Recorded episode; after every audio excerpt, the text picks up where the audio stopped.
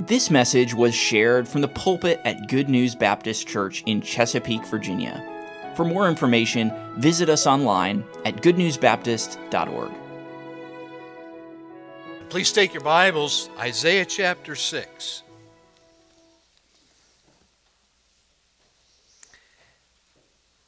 And let's go to the Lord in prayer. Father, thank you again for a wonderful weekend, this resurrection day as we think about all that you did in sending your Son, all that He did in providing salvation, the fact He lives and that Jesus saves, our hearts are filled tonight. But Lord, thank you that you've left us here because people need the message. The only way they're going to hear the good news, though, is through a church that is right with you and empowered by you. And so, would you use the message this evening to speak to our hearts? Lord, on these, these Lord's days, we always remember a sister church, and I want to quickly do that tonight. Thank you for Calvary Baptist in Norfolk. Thank you for Pastor Tim Powell. Continue to bless that work. Uh, Lord, there are so many needs. Help us uh, not to sin in ceasing to pray for those that are part of our church family, other needs that we're aware of. Lord, tonight we do pray for Bob Turner.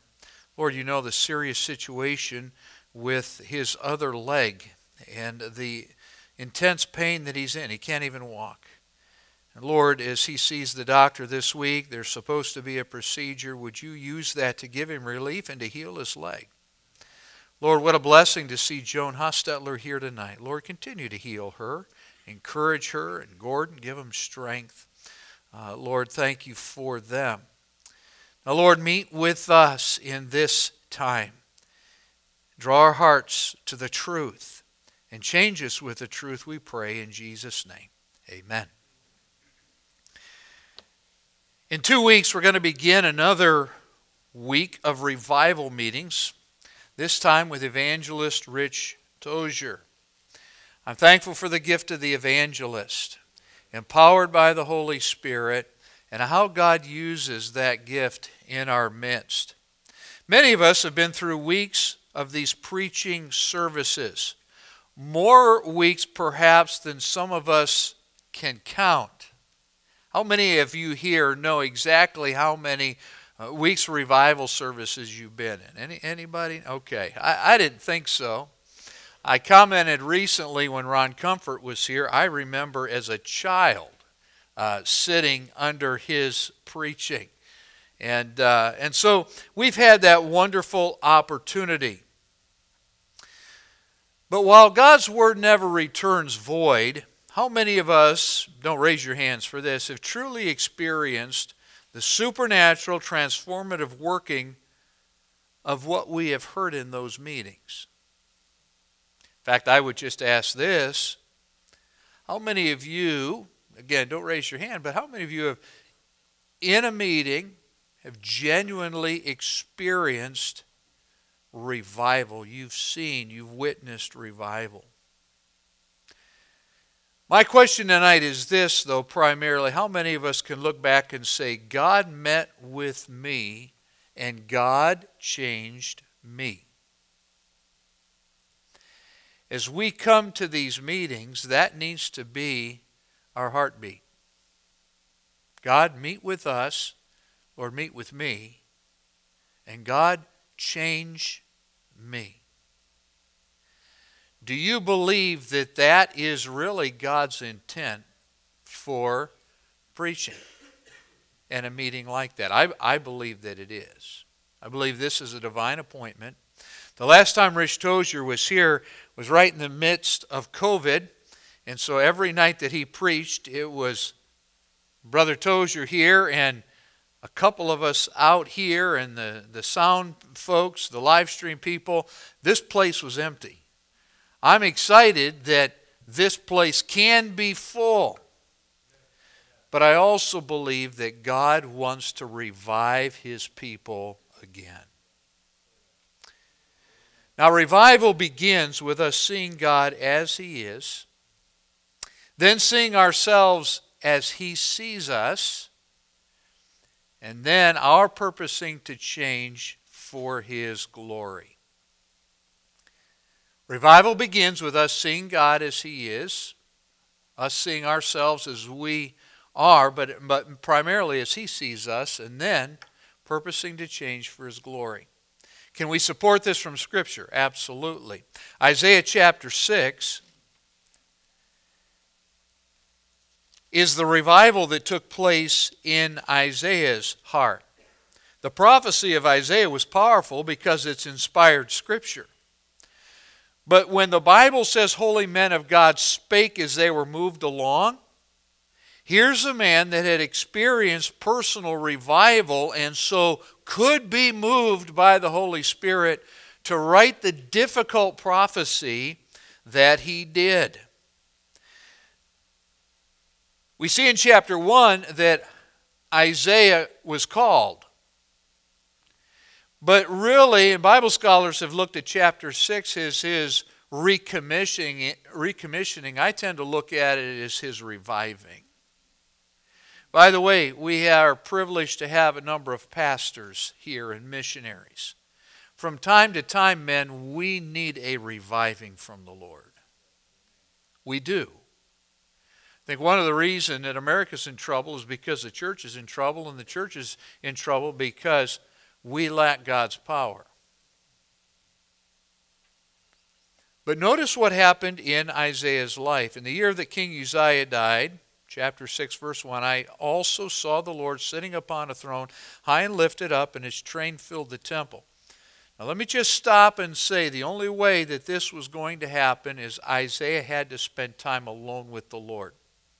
This did not happen as he was walking a street in Jerusalem. He is alone someplace there with his God.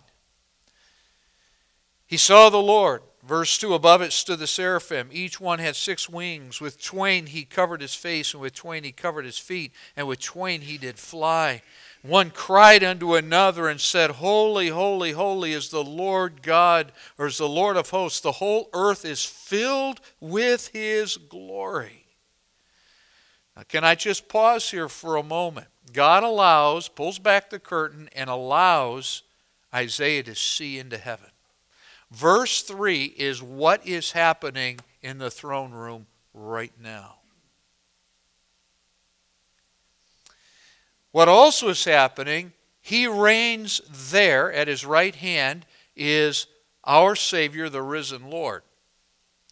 And notice that when he saw God on his throne, he was also reminded by the fact that the whole earth is filled with his glory. When you look at the earth today, do you see God's glory? Now, careful, we see it in creation, but, but does it look like he's in control? It looks like Satan's in control. But who is really in control? God. The earth is filled with his glory. And as Isaiah watched, verse 4, the posts of the door moved at the voice of him that cried, and the house was filled with smoke. Then said I, this is Isaiah now, he's seen the Lord, now he's seeing himself as God sees him. Woe is me, for I am undone. Because I am a man of unclean lips, and I dwell in the midst of a people of unclean lips, for mine eyes have seen the King. There it is, the Lord of hosts. He's experienced revival from the standpoint that he is a repentant man who just wants to be right with God. He's seen himself. He is going to make things right so that God, the God of, of, of heaven, is approving of him. And when that happens, then flew one of the seraphims unto me, having a live coal in his hand, which he had taken with the tongs from off the altar. By the way, realize that that is a picture of redemption. How were Israel's sins covered? What pleased God? Those sacrifices. A sacrificial lamb, a sacrifice, blood shed. These coals were the result of one of those sacrifices. You and I are not right with God. We can't be used of God unless there's been redemption. The angel took that coal, laid it upon my mouth, verse 7, Isaiah says, and said, Lo, this hath touched thy lips, and thine iniquity is what? Taken away. Thy sin purged. Now, once there's been revival, when there's been that reviving, then there is a renewal, a heart to do whatever God wants me to do. Also, I heard the voice of the Lord saying, Whom shall I send, and who will go for us? Reference there, of course, to the Trinity. Then said I, Here am I, send me. Now, what we've just read in those eight verses fits the description that I've given tonight a revival. It begins with seeing God as He is, seeing ourselves as He sees us, and then purposing to change for His glory. Now Isaiah is useful to the Lord. And God's going to call him to do something, though, that is very difficult. Did God want the same reviving that happened in Isaiah's life to happen in Israel? The answer is clearly yes. Clearly, yes. It is what happens in verses 9 and 10 that helps us understand, though, why Israel didn't experience the same revival. So look at verse 9. And he said, Go and tell this people, Hear ye indeed, but understand not, and see ye indeed, but perceive not. Make the heart of this people fat, and make their ears heavy, and shut their eyes, lest they see with their eyes, hear with their lips, and understand with their heart, and convert, and be healed. Now, this needs some explanation. It looks like God does not want them to turn to Him and be healed. That's not what He is saying here. So, what is the Lord saying to His prophet? The Hebrew here is literally in hearing, hear, in seeing, see. The idea is that though they would hear the prophet's warnings again and again, they're doomed. Because they will not turn to God. This is a heart matter. And in fact, what Isaiah was doing in fulfilling God's word, preaching the word over and over so that they would see and so that they would hear, because of the willing deafness and blindness from their dull hearts, they would not benefit from the word. Verse 10 make the heart of the people fat. Simply means this the more you preach, the more insensitive they will become. Now, let me just help us understand where this is all, all leading. God is showing us why Isaiah, why Israel didn't have revival. He's showing Isaiah why they wouldn't have revival. The problem was not the preacher, it wasn't Isaiah or what he preached. It wasn't a word, the word from the Lord. That wasn't the problem. It was that God had given them over to spiritual dullness because they would not hear and do. So the more men like Isaiah preached, the more men like Jeremiah preached, what happened? People got harder and harder. Is it because the Word of God is not powerful? It's not that. It's the fact that people can determine in their hearts that they're not going to listen to what God says and do it. And when that happens, when you decide, when I decide, the word's preached, I don't know if I want to really hear it, and I'm not convinced I want to do it. You and I, if that's our attitude, we step out into very, very dangerous territory. And God gives us over to spiritual dullness, spiritual blindness, deafness, and a hard heart.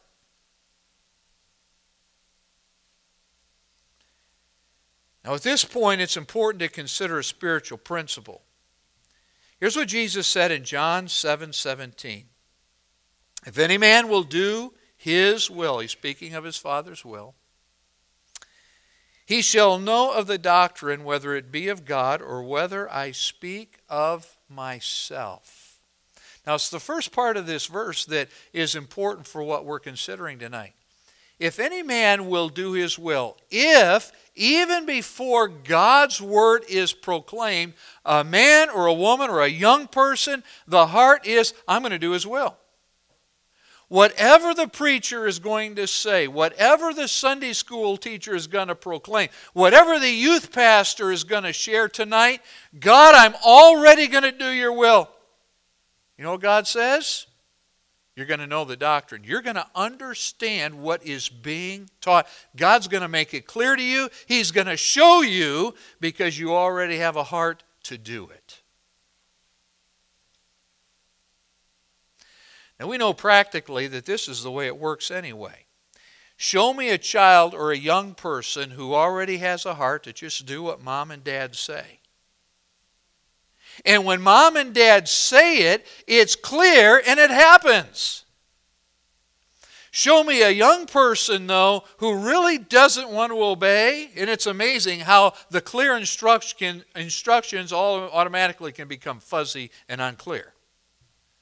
Well, I, I didn't know that's what you meant. Really? That's funny. Your siblings all went and did what I meant. How'd you miss it? Well, I, I, I didn't hear you. And All the no, no, no. No, no, no. It's a heart matter. If we will do His will, we'll understand the teaching, the doctrine. And so here's the spiritual principle, and, and we're going to bring this uh, together in just a moment. But consider this those who hear with a heart that purposes to do will clearly understand the teaching. Those who hear with a heart that purposes to debate will not understand the teaching. I am very aware as a preacher of the gospel that when I stand in front of this assembly, some of you are going to benefit a lot because your heart truly is, Lord, I just want to do your will. There are some, it's not going to faze you. Because uh, for whatever reason you're here, it's not so that you can do God's will and find out what He wants for your life. That, that may sound unkind, but that's just the reality. And that's why, and Pastor Coles and I have discussed this, this is why, after all of his years here and my years in the ministry, you can have some people, they come to church all the time, and the Word never, ever changes them.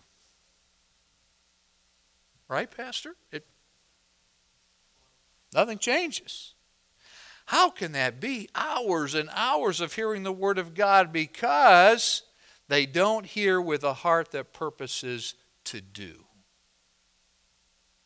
That was Israel. By the way, this is how you explain why Jesus taught in parables. Have you ever wondered about that? Why, why did Jesus teach in parables?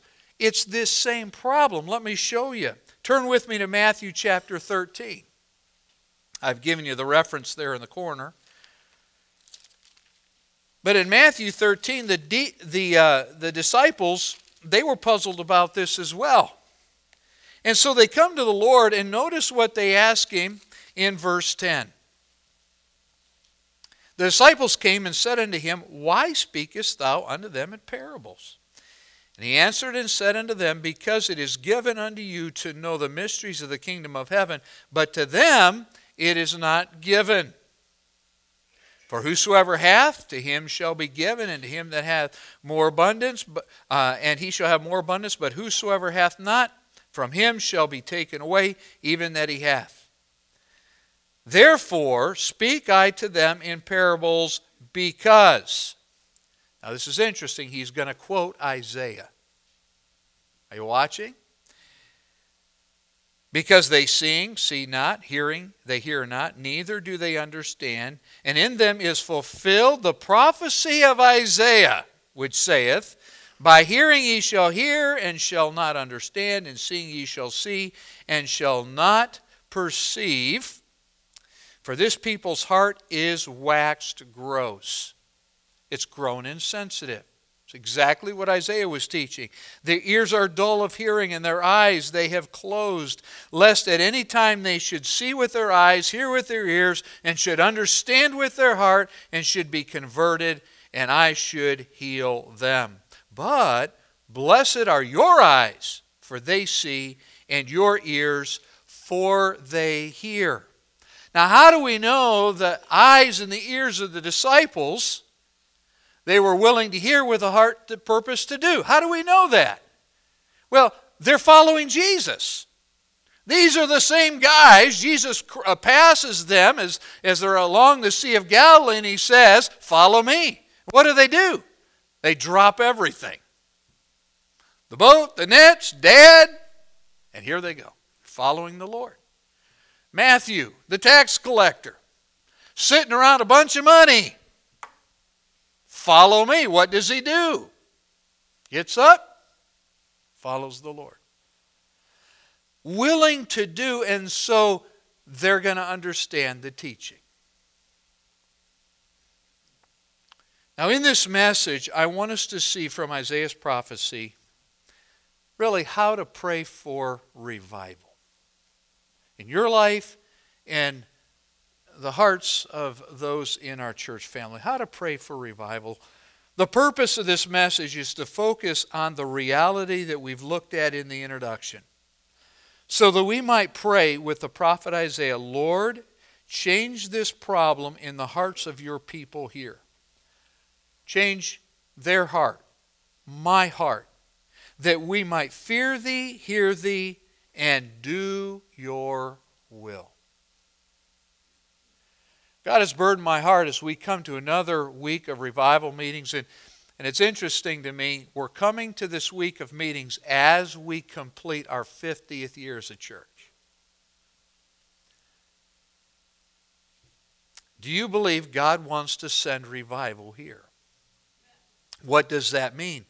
We need to pray, Lord, would you so work in the hearts of all of us at Good News, starting with me? Work in our hearts, work in my heart, so that, Lord, you take away any deafness, blindness, hardness.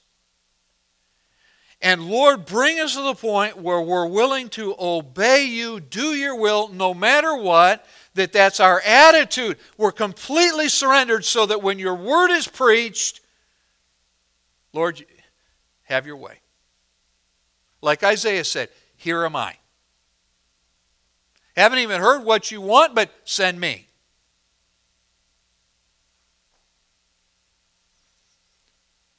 Now, did Isaiah actually pray this prayer? Yes, and to see this, we now need to turn over to Isaiah 63.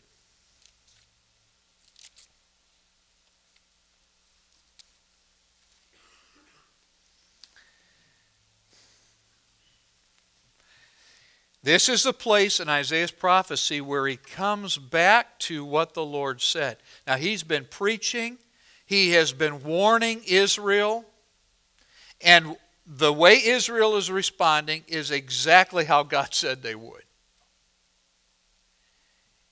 And I think at this point, this is a very frustrated prophet.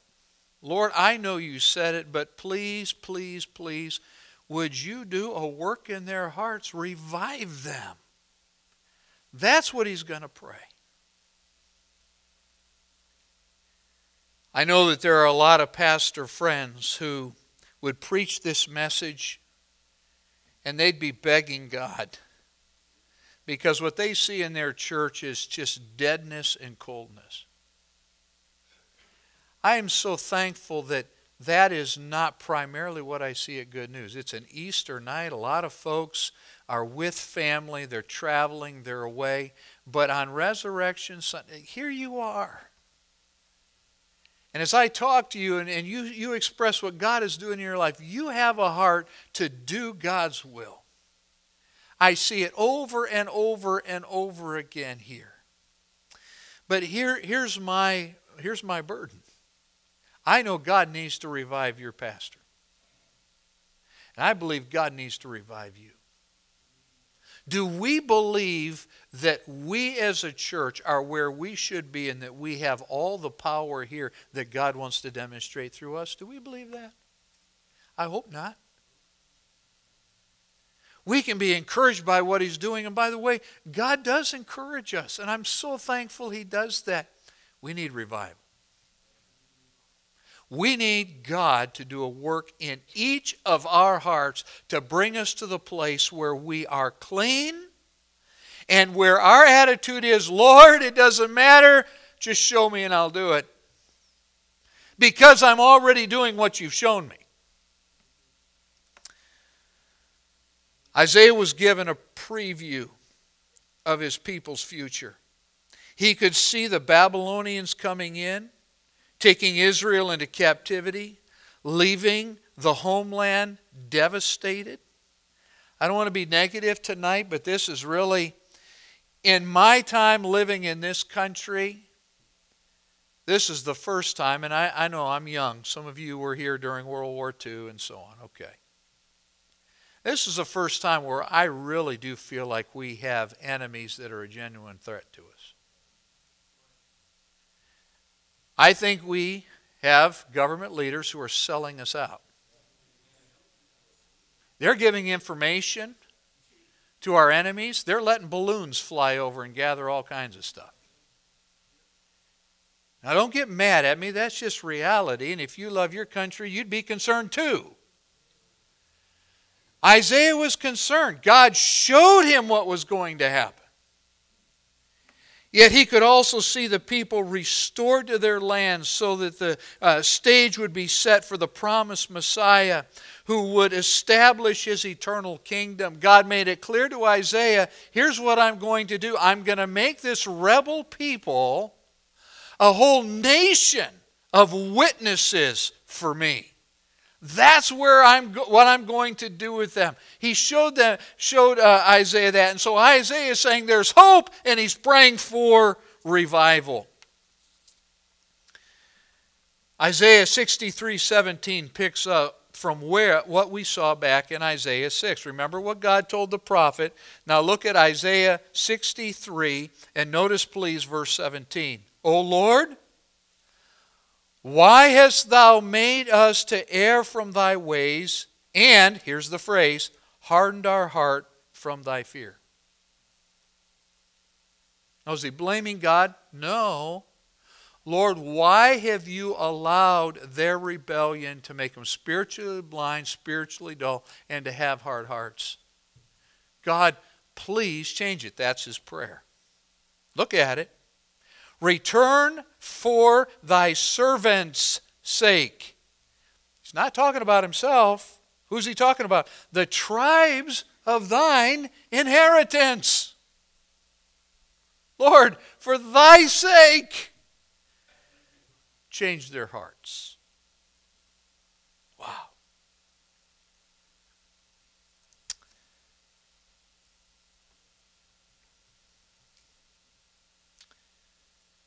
Now, what did Isaiah pray before this that ultimately led to verse 17? What did Isaiah ask for that would soften the Jews' hearts and cause them to turn back to God? And for sake of time, I'm only going to be able to give you the first point of my message. We'll finish it another time. But first, I want us to see that he asked God to let Israel see his approving face again. Look at verse 15. Look down from heaven, and behold from the habitation of thy holiness and of thy glory. I want us to look at that phrase, look down from heaven. What is he implying when the prophet says this? Lord, you've stopped looking our way. You don't even look on us right now. So, what does that mean? Look down from heaven. How appropriate for him to begin here.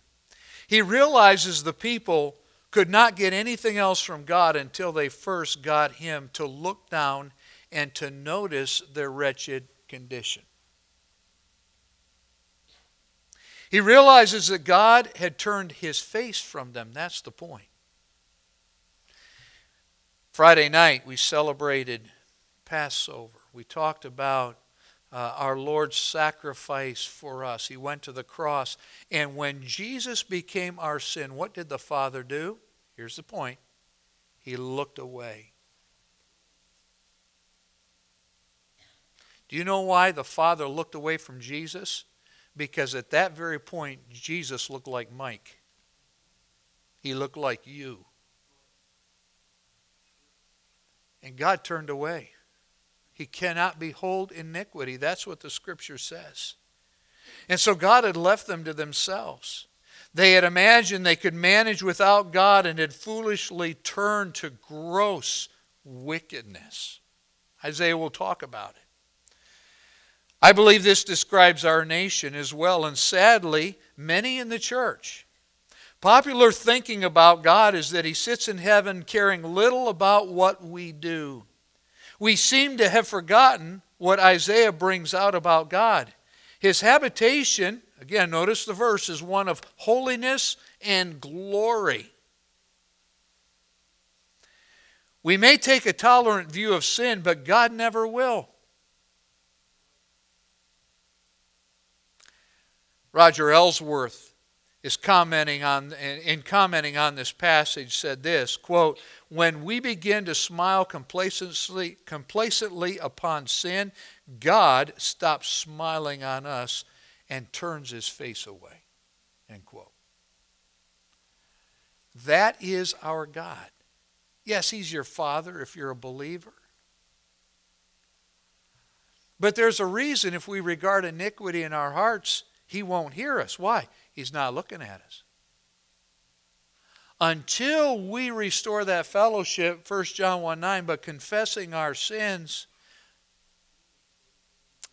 He's faithful and just to forgive, but He, he is not going to look on you with a smile.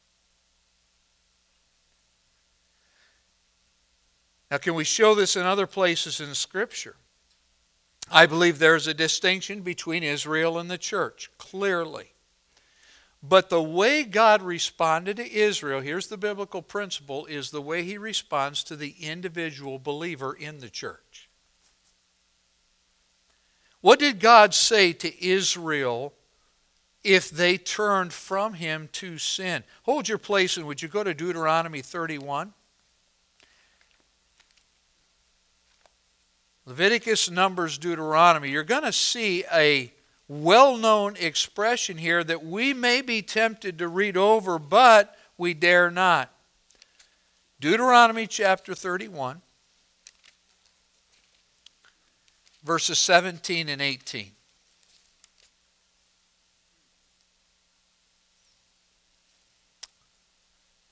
Here's what God says Then my anger shall be kindled against them in that day, and I will forsake them, and I will what? I'll hide my face. I'll hide my face from them, and they shall be devoured, and many evils and troubles shall befall them, so that they will say in that day, Are not these evils come upon us because our God is not among us? Do you know that Isaiah's day is the fulfillment of this? God has turned his face, just like he said he would do. Verse 18 And I will surely hide what? My face in that day for all the evils which they shall have wrought, in that they are turned unto other gods. That's the God of the Bible, folks. Now, I need to seek His favorable presence. And God does want to smile on me. He wants me to be able to look to heaven, and because of what the Spirit of God is, is saying to my heart, because my life is in line with what He says in His Word, He wants me to be able to look to heaven and see His approval. Again, I'm aware we are justified. When Jesus, or when God sees me, He sees Jesus' righteousness but he also sees my heart.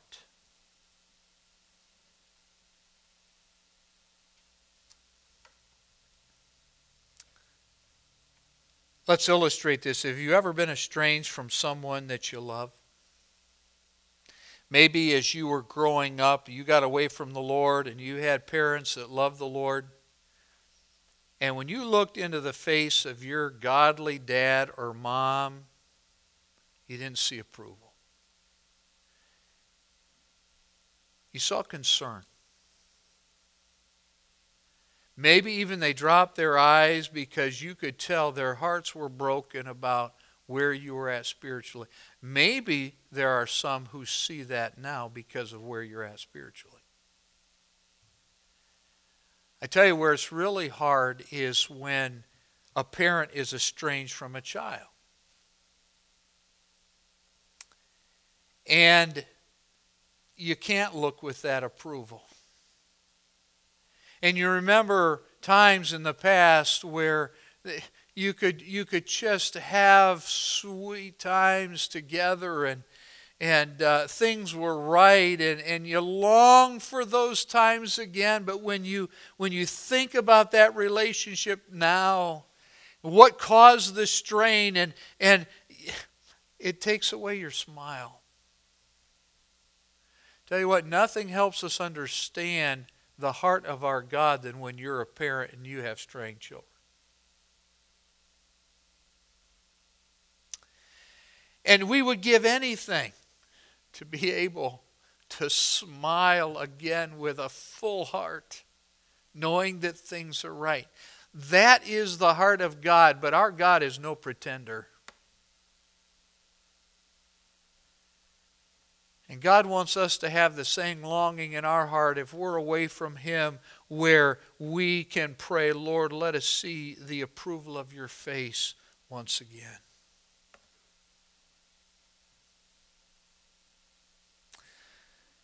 Having said that, nothing is more satisfying and thrilling than living in the consciousness of God smiling upon us, and nothing is more dreadful than living without that smile. Is this not the reason the church is as she is? You got to be still to know God. You've got to be alone with God to see really his smile, what he thinks about you. The church today is distracted. We're busy. We're trying to get all we can and can all we can get. In the church, we use promotions, attractive programs, entertaining preachers. But are we really seeing the fullness of God's blessing because we know we're right with Him? I believe He's grieved by our sins. And I believe that as the Lord looks on the church in America, not every church, but when He looks, He turns His face away. And so we're going to close there tonight, but let me challenge us with this. Would you pray for revival that's coming? And would you pray specifically, Lord, the hearts at Good News, my heart, those that I love, those that you love there, Lord, would you bring our heart to the point where we are willing to do whatever you want. Lord, break, remove eyes that are not seeing, ears that are not hearing, and hearts that are insensitive to you. And then pray specifically, Lord, let us see the approval of your face. Thank you for listening. If you have questions about your relationship with God, or you would like to know more about the ministry of Good News Baptist Church, you can visit us online at goodnewsbaptist.org or call us at 757 488 3241. We trust your heart was challenged as you listened, and we want to encourage you to share this message with others. May the truth of God's Word be your guide as you strive to follow Christ and make Him known to others.